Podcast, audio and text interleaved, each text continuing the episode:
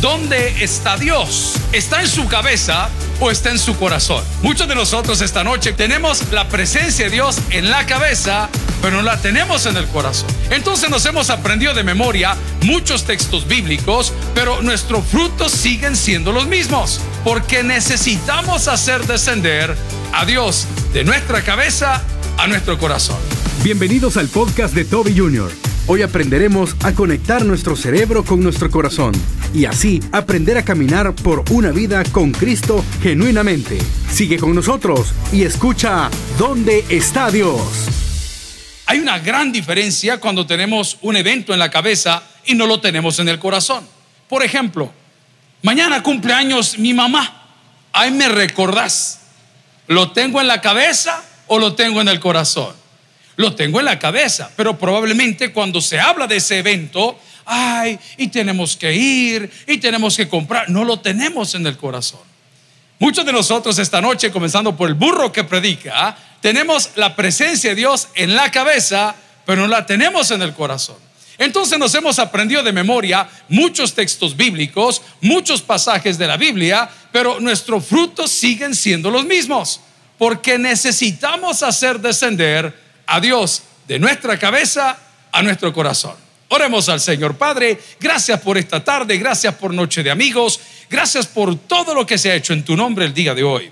Es más, encomendamos a ti esta noche pan y chocolate que estará por las calles del Gran San Salvador y sus alrededores sirviendo un pedazo de fe, de amor, de palabra. Esta noche confesamos nuestros pecados para alcanzar misericordia.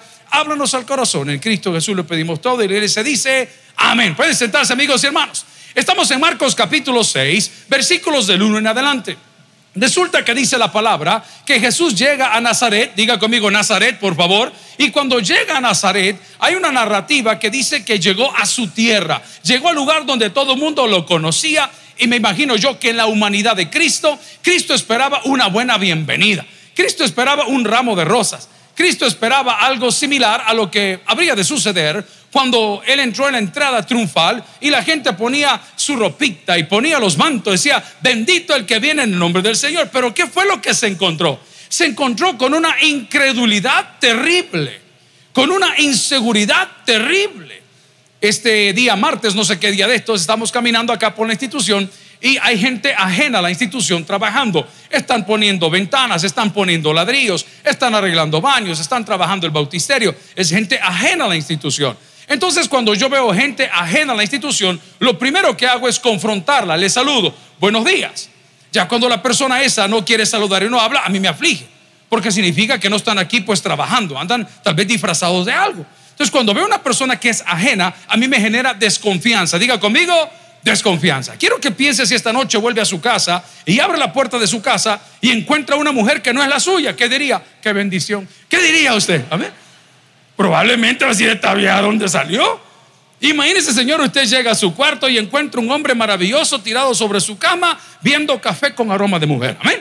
¿Qué va a pensar usted cuando ve a ese hombre? Uy, y otra va a decir, Dios proveyó. Amén. ¿Ah? Pero, pero genera desconfianza. Quiero contarle que la gente que tenía desconfianza de Jesús era gente que tenía y sabía de memoria todo el Antiguo Testamento. Era gente que conocía la ley de Moisés. Vaya conmigo a Génesis capítulo 1. Y ellos lo conocían porque aunque no tenían una copia de la Biblia, la tradición era oral. Diga conmigo, la tradición era oral. Amigo y hermano, usted no se puede los textos bíblicos, pero todos nos sabemos que a Cristian Nodal lo dejó la mujer. Amén. ¿Verdad que sí? Porque los chambres no se olvidan. Todos sabemos qué es lo que está sucediendo en los medios porque los chambres no se olvidan. Dígalo conmigo, los chambres no se olvidan. Y si quiere hacemos un experimento. Voy a mencionar un par de cosas. Ah, sí es cierto, en tal año fue tal cosa. Hay gente que se puede la vida de los artistas tremendamente bien, porque los chambres no se olvidan. Pero en Génesis capítulo 1, versículo 1, si me acompañan, si lo tienen por allá, dice, en el principio creó Dios los cielos y la tierra. Y Jesús había llegado a Nazaret como hijo de Dios. Entonces, si ellos sabían que Jesús era Dios, y ya voy a llegar hasta el Salmo, perdón, hasta Isaías 61, donde dice, el Espíritu de Dios está sobre mí, si ya lo conocían de memoria, si habían leído eso en la sinagoga, si habían visto toda la historia, si conocían Levítico by heart de memoria, si conocían el libro de Éxodo, que vamos a llegar ahí, ¿cómo es posible que al ver al Hijo de Dios dijeran, ¿y este con qué autoridad hace las cosas? Eso es lo que sucede con la gente que nos rodea a nosotros los hijos de Dios, los cristianos. Cuando digo hijos de Dios, no me estoy posicionando por encima de nadie. Me estoy posicionando en bendición. Diga conmigo, en bendición. No, estamos diciendo somos mejores. No, jamás. Pero estamos diciendo que los hijos de Dios somos bendecidos. ¿Alguien dice amén? ¿Y por qué somos bendecidos? Por lo que tengo. No, papá, no es por lo que tengo, porque tengo un gran papá. Por eso soy bendecido. Porque tengo su respaldo, porque tengo su amor, porque tengo su cariño, porque tengo su perdón. Si yo soy bendecido, a pesar que no tenga nada. Pero cuando lo ven a él en el Evangelio de Marcos, y no me quite el dedo de Génesis capítulo 1, están hablando con el Hijo del hombre que creó todas las cosas. Y lo primero que hizo Dios fue rellenar dos aspectos de nuestra vida, lo desordenado y lo vacío. Diga conmigo, lo desordenado y lo vacío. Vamos a ir haciendo el examen. Porque si todavía estoy en desorden, para con Dios, no le hablo con la sociedad. La sociedad es variable. Les he contado que en un evento lo estaba platicando con un buen amigo ayer en una cena. Y decía, hey, nosotros llegamos a ese evento, era un evento de pastores, pero estamos en otra sociedad. No era en esta sociedad salvadoreña, era otra gente. Y esa gente tiene otras costumbres. Por ejemplo, cuando usted predica en ciertos lugares de África, y no vamos a señalar en ciertos lugares de África, las tradiciones de las mujeres son diferentes. Es una falta de respeto que la mujer se cubra sus pechos. Es una falta de respeto. ¿Cuántos diáconos quieren ir allá? Es una falta de respeto. Entonces, cuando llegan a la iglesia, son otras, alguien entendió la ilustración, son otras sociedades, son otras culturas. Entonces, cuando usted vive con el Señor, el Señor vive en usted y no lo tiene en la mente, sino que lo tiene en el corazón, lo primero que Dios llena es el vacío de su corazón. En pocas palabras le estoy diciendo, querida, querido, que el día que Cristo llegue a su vida, usted no depende de ningún amor, de ningún hombre, de ninguna mujer, de ninguna situación, porque la Biblia nos enseña que a cualquier situación, iglesia, Jesús es la solución.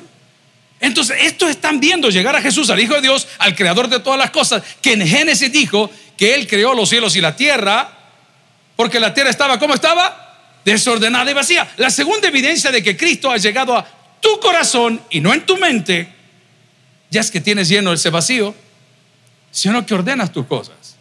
¿Cuántas personas quisieran prosperidad económica el día de hoy? Ay, Dios mío. Por eso estamos como estamos. Porque no nos ordenamos. Un día de estos agarré a uno de mis hermanos y le decía, mira fulano, ¿y cuánto está ganando? A mí no me alcanza. ¿Cómo que no te alcanza? Vení para acá. Sentémonos, hagamos números. A ver, esto de aquí, esto de allá. Eh, mira, al final de todo le dije, estás ganando lo que gana un gerente de un banco, de una sucursal de un banco. ¿Cómo es que no te alcanza? Es porque no ha ordenado sus finanzas. ¿Sabe que mi abuelo, mi papá, y hemos aprendido nosotros, dejaron cancelado absolutamente todo lo de su funeral? Cuando nosotros llegamos a querer hacer todos los trámites y todas las cosas, las personas dijeron, no se preocupe, está pagado el pan, está pagado el café, las danzarinas que van a venir aquí a lamentar la pérdida del hombre, todo está pagado. ¿Sabes quién pagó por nosotros? Cristo. Entonces la deuda que tú tenías y la carga que tenías no existe más. Porque Dios no solo llena el vacío, sino que te ordena. Pero es que a mí no me pasa, es que yo siempre me siento solo, es que yo me siento deprimido. Son etapas, pero no puedes vivir solo ni vivir deprimido. Hay momentos en la vida que te pegas una encerrona para no andar pecando, que es normal, es lo más recomendable. Por lo menos yo eso le recomiendo. Pégase una encerrona, no se preocupe. Muerda la almohada de bravo, ládrele a la pared, arañe las paredes, manche las paredes. Pues no salga porque usted está expuesto en ese momento. Y el día siguiente, cuando todo cambie y salga el sol una vez más, la sonrisa de Dios estará sobre su vida. Y usted se va a sentir satisfecho de haber pasado un día más en la presencia del Señor. ¿Sabes qué dice el salmista de eso? Y lo hemos repetido muchas veces. Mejor es un día, puede decirlo, en tu presencia que mil días lejos de tu presencia. Cuando Dios ha descendido de tu mente a tu corazón, lo primero que se es el vacío. Por supuesto que todos vamos a pasar por etapa difícil, la pérdida de un ser querido, de un hijo. Hombre, yo no quiero ni imaginarme eso. Terrible, eso creo que es, eso es de muerte, hermano. Estaba hablando con una persona el otro día que tuvo que llegar a reconocer a la persona que había fallecido, que era su pareja. Y cuando llega al lugar a reconocer el cuerpo, porque hubo un accidente de tránsito terrible y horrible, aparentemente a consecuencia del exceso de velocidad mezclado con el alcohol, ya tenían el cuerpo en esas cosas que los guardan, son unas bolsas, no siempre son las mismas. Pero los que saben de qué estoy hablando son unas bolsas que tienen un zipper. Entonces le preguntaron los de medicina legal si gustaría ver y confirmar que ese era su familiar. Y le dice la señora, no, yo no quiero verlo, no, pero es que es un proceso legal. Alguien tiene que decir, doy fe de lo que ahí está pasando. Entonces, sin ni siquiera tocar nada ni ver nada, la persona puso las manos sobre la bolsa y dijo, no, pero es que mi esposo es bien alto. Aquí se han equivocado. Y fue tan grotesca la imagen, era que el hombre en el accidente había quedado de ese porte, de ese tamaño, a consecuencia del golpe que había tenido. ¿Cómo va a sanar ese corazón, hermano? ¿Cómo regresa a la casa a decirle a sus hijos, miren, papi acaba de pasar la presencia de Dios por, por X motivo? Aún esas heridas, aún el dolor de una traición, aún el dolor de una mala experiencia, se sana, se cura, se alivia, desaparece cuando Dios pasa de tu mente a tu corazón. Es una evidencia que estás bien. Tienes todo el derecho a llorar. Tienes todo el derecho a sentirte mal, tienes, pero no puedes sentir o vivir sintiéndote mal o vivir enojado con Dios porque una cosa cambió, porque eso significa que Dios lo tienes en la mente, pero no lo tienes en el corazón. Los incrédulos que vieron llegar a Jesús allá a Nazaret preguntaron, ¿no es este el hijo del carpintero? ¿Se acuerda que hablamos del término tectón, el constructor? ¿No es este el hijo del cantero, el que trabajaba la piedra? ¿No es este el hijo de José? ¿Y de dónde saca esa autoridad? De todo lo que los mismos religiosos ya conocían, pero habían olvidado. Vaya conmigo un texto en la Biblia. Vaya a Hechos, capítulo 1, versículo 8. Eso lo va a empoderar. Ya vamos a volver a Génesis, pero hoy corra conmigo a Hechos, capítulo 1, versículo 8. Cuando Jesús desciende de tu mente a tu corazón, las cosas cambian para bien porque hay escenarios mejores y hay mayor esperanza. Si encontró Hechos capítulo 1, versículo 8, me dice un fuerte amén. Y dice la palabra, pero recibiréis que dice la palabra, dunamis es el griego. Pero recibiréis que dice la palabra, poder, es dunamis la palabra. ¿Sabe qué es dunamis en el griego? Es una implosión. No es una explosión. Explosión, implosión. Y recibiréis dunamis, una implosión. Por eso es que yo estoy en contra, en mi opinión personal, a todos los que andan haciendo show con lo que ellos llaman el poder del Espíritu Santo. Por el poder más grande del Espíritu Santo es convencerme de mi pecado. No sé si a usted le ha sucedido que lleva a sus hijos de compras y el presupuesto está limitado y uno como padre le dice, hijo, este es el pantalón que te conviene. No, no, yo quiero el roto. Si te traes a comprar uno porque los que andan andan rotos. No, pero es que yo quiero el roto. Ese quiero yo, el roto quiero yo. Hijo, pero sí que los pantalones se compran buenos. No, pero yo quiero el rompido. El rompido dame. Y usted trata de convencerlo. Y el niño pues no le hace caso porque no es su hijo. Vamos a la palabra, por favor. Hechos capítulo versículo 8 dice, pero recibiréis poder cuando? Cuando haya descendido, venido, llegado de tu mente a tu corazón el Espíritu Santo. ¿Y qué hace Él? No se evita cometer pecado, que significa errores. Y está constantemente martillando nuestra mente y martillando nuestro corazón. Entonces, este dolor no lo voy a superar, este luto no lo voy a superar. Por supuesto que solo no se puede. Pero cuando esa idea religiosa de Dios comienza a descender y llega a tu corazón, se va a llenar el vacío, se va a ordenar tu vida. Ya volvemos a Génesis, no se lo vaya a perder. Pero vas a tener el poder, la determinación para poder hacerlo. Quiero que sean honestos en el examen que les voy a hacer. ¿A cuánto les gustan los churritos, Diana? Miren cuánta verdad hay esta noche. ¿A cuánto les gusta la Coca-Cola? ¿Cuántos andamos en adulterio? ¿Y ¿qué pasó? Me dejaron solo condenados, ¿ah? ¿Y qué pasó? Pues, ah, oh, no. ¿Ah? O sea, a lo que quiero llegar, amigo y hermano, es que yo estaba peleando con esa desgraciada bebida que desde muy pequeño, si no ha visto este especial, búsquelo en Netflix. Y busca la historia de la coca, que no tiene ninguna diferencia con la coca, cola. Y va a ver cómo surgió, cómo es la fórmula, cómo la vendieron, por qué es adictiva y por qué todo el mundo la consume. Ay, fíjate que me duele la, la panza. ¿Y qué dice la mamá? ¿Ah? Dale una regia. ¿qué, ¿ah? ¿Qué dice la mamá? Tómate una coca, niña, para que te alivie. Se me bajó la presión. No dijo de dónde, pero bueno, otra cosa. Se me bajó la presión. ¿Qué dice? Tómate una. Ajá. Y yo esa bebida, al igual que mi hermana Patti, confesate, hermana pecadora, por favor, era una adicción que al mediodía o en la tarde o en la noche usted tenía que ver ese vasito sudando. ¿Alguien dice amén? ¿Ah? Que se toma y le quema todo el garral. Ah, ¿Ah? Con un par de pupusas así como fiadas. y yo no podía dejar de tomar esa desgraciada bebida. Y un día fui a ver mi du y dije, si soy hombre, vamos a luchar. Y las primeras 14 horas yo sentí que perdí, hermanos, hasta la virginidad otra vez. Era terrible. Y las siguientes dos horas dije, ya logré las 12 y pasó el primer día y me ponía los vasos de agua y lo detestaba. ¿Cuántos detestan el agua aquí? Aprende sacando con anda y vayan ahí, andan quejándose que no hay. Hasta que aprendí y dije, no, Señor, mind over matter, mente sobre materia, no me va a dominar. Y ese día dejé la Coca-Cola y agarré la Suprema. Vamos a la palabra, por favor. Y dice Hechos 1.8, dice la palabra, pero recibiréis poder cuando haya venido a dónde? Al corazón, no a la mente. Al corazón, no a la mente. Amigos y hermanos, esta noche solo tengo un propósito conforme a la palabra del Señor. Es que hagamos descender las maravillas de Dios, pasando a Dios de nuestra mente a nuestro corazón. O sea, que hagamos las cosas porque amamos a Dios. O sea, que vengamos y leamos su palabra porque no es porque me va a pegar, es que me va a ir mal. No, lo estoy haciendo porque amo a Dios. ¿Y sabe qué va a generar eso? Confianza. Lo hablamos la semana pasada. Usted va a tener confianza. Yo no sé cuántos de ustedes son confiados. Yo con mis hijos no tengo problema, pero nosotros que fuimos terribles, a nuestros padres les sacamos un par de billetillos de la cortera y yo recuerdo que papá tenía siempre una alcancía. Las alcancías que se regalan en la iglesia son una tradición de hace 40 años.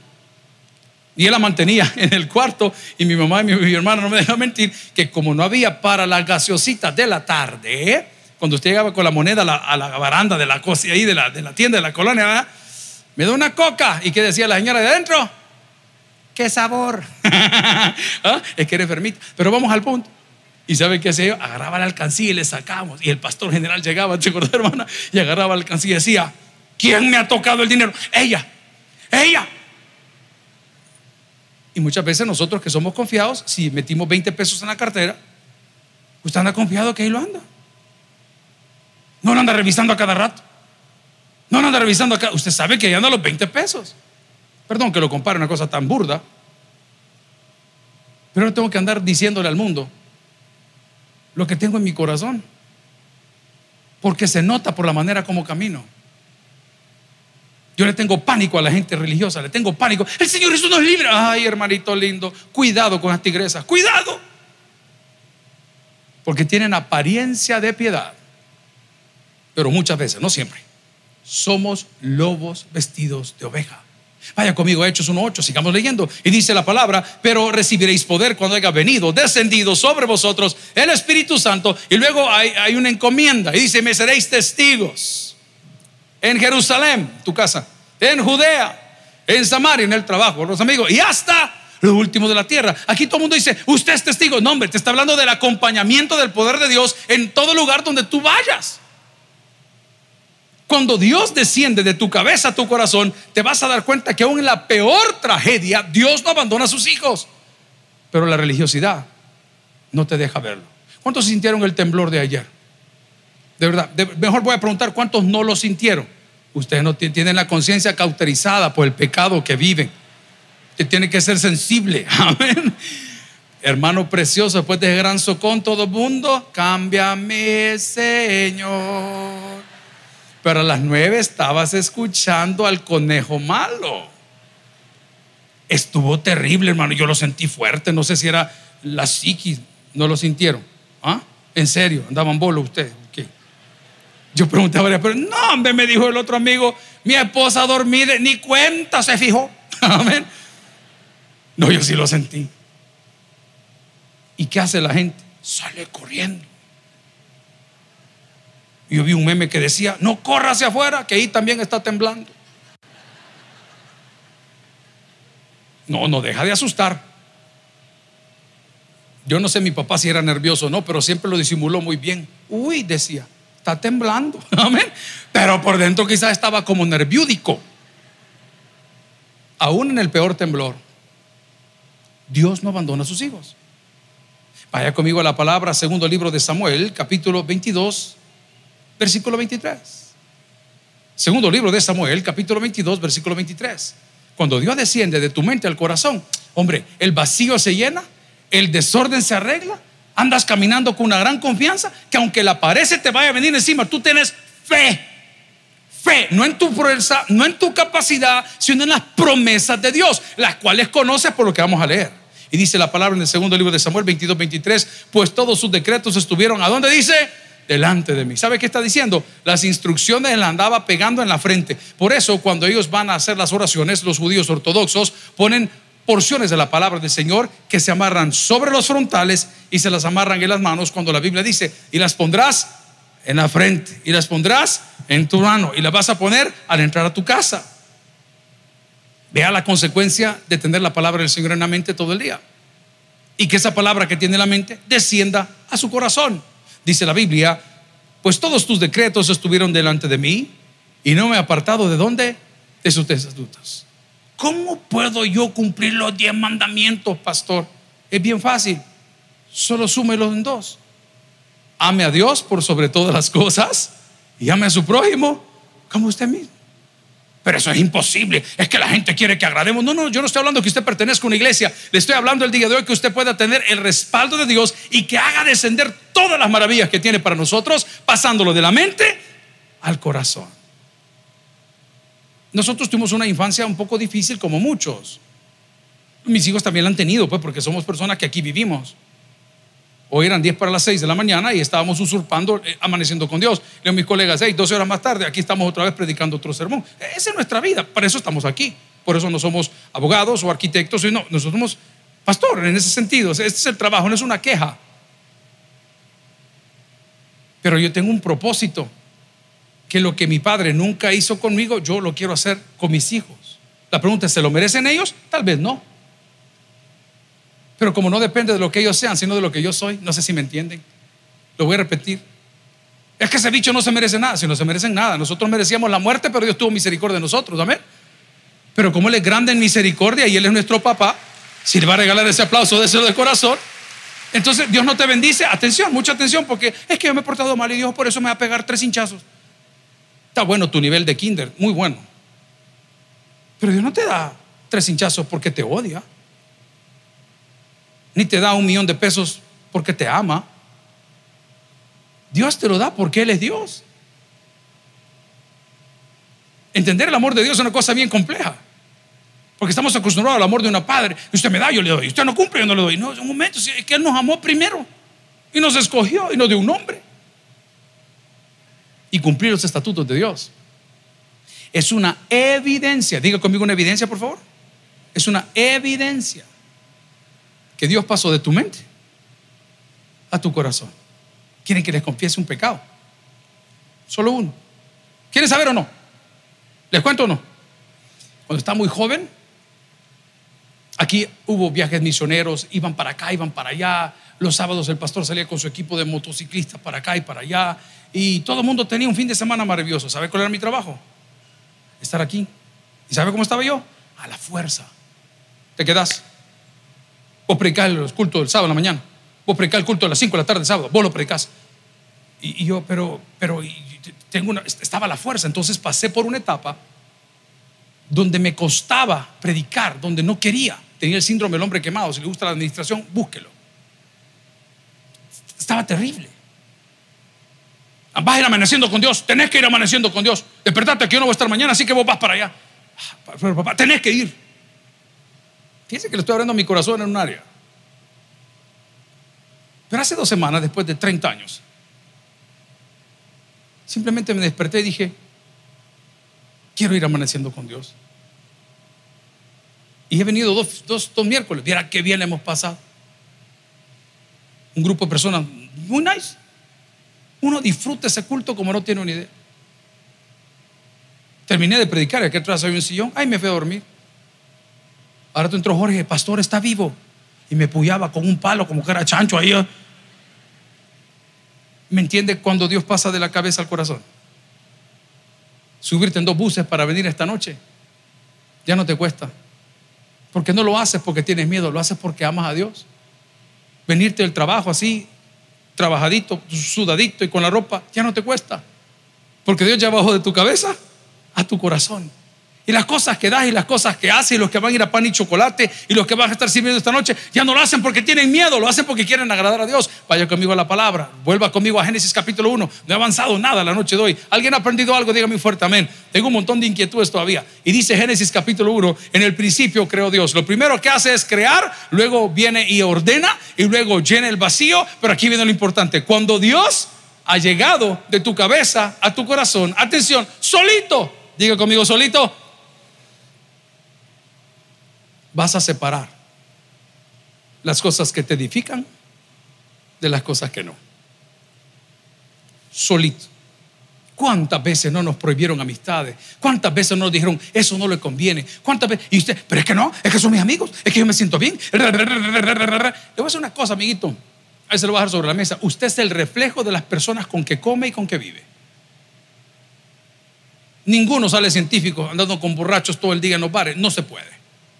Yo no he visto a nadie sacar una maestría en el tunco, a nadie hasta el día de hoy. Y si he visto cipotes, por cierto, tuve el privilegio de conocer a uno el día de ayer, de uno de los colegios católicos más renombrados del Salvador, y me partió el corazón en el momento que ve, usted ve la calidad humana de una persona, porque el amigo mío que saludó no le dio la mano, ¿sabe qué hizo? Lo abrazó. Eso ya no se ve, hermano. Si los bichos no abrazan ni a la novia, hoy se abrazan entre ellos. ¡Qué terrible! Ah, una gran picazón en la barba. ¡Ay, qué horror! El cipote llegó, saludó. Don Fulano le un abrazo. No, este es otro nivel de gente. Eso es cuando te pasa de la cabeza y te llega al corazón. ¿Cuántos tenemos mal carácter aquí? A ver, este sector, levanten la mano, por favor. ah, no, no tiene mal carácter. De verdad, ¿quién tiene mal carácter acá? Ok, perfecto, todos tenemos mal carácter. Pero ¿por qué tenemos mal carácter? Porque tenemos un concepto muy alto nosotros mismos. Porque todo lo que andamos aquí lo andamos en la cabeza. Oh, ¿Con qué estás hablando? Pero cuando tenés corazón, nadie te trata mal. Todo el mundo te quiere saludar o te quiere abrazar o quiere estar contigo porque no tenés mal carácter.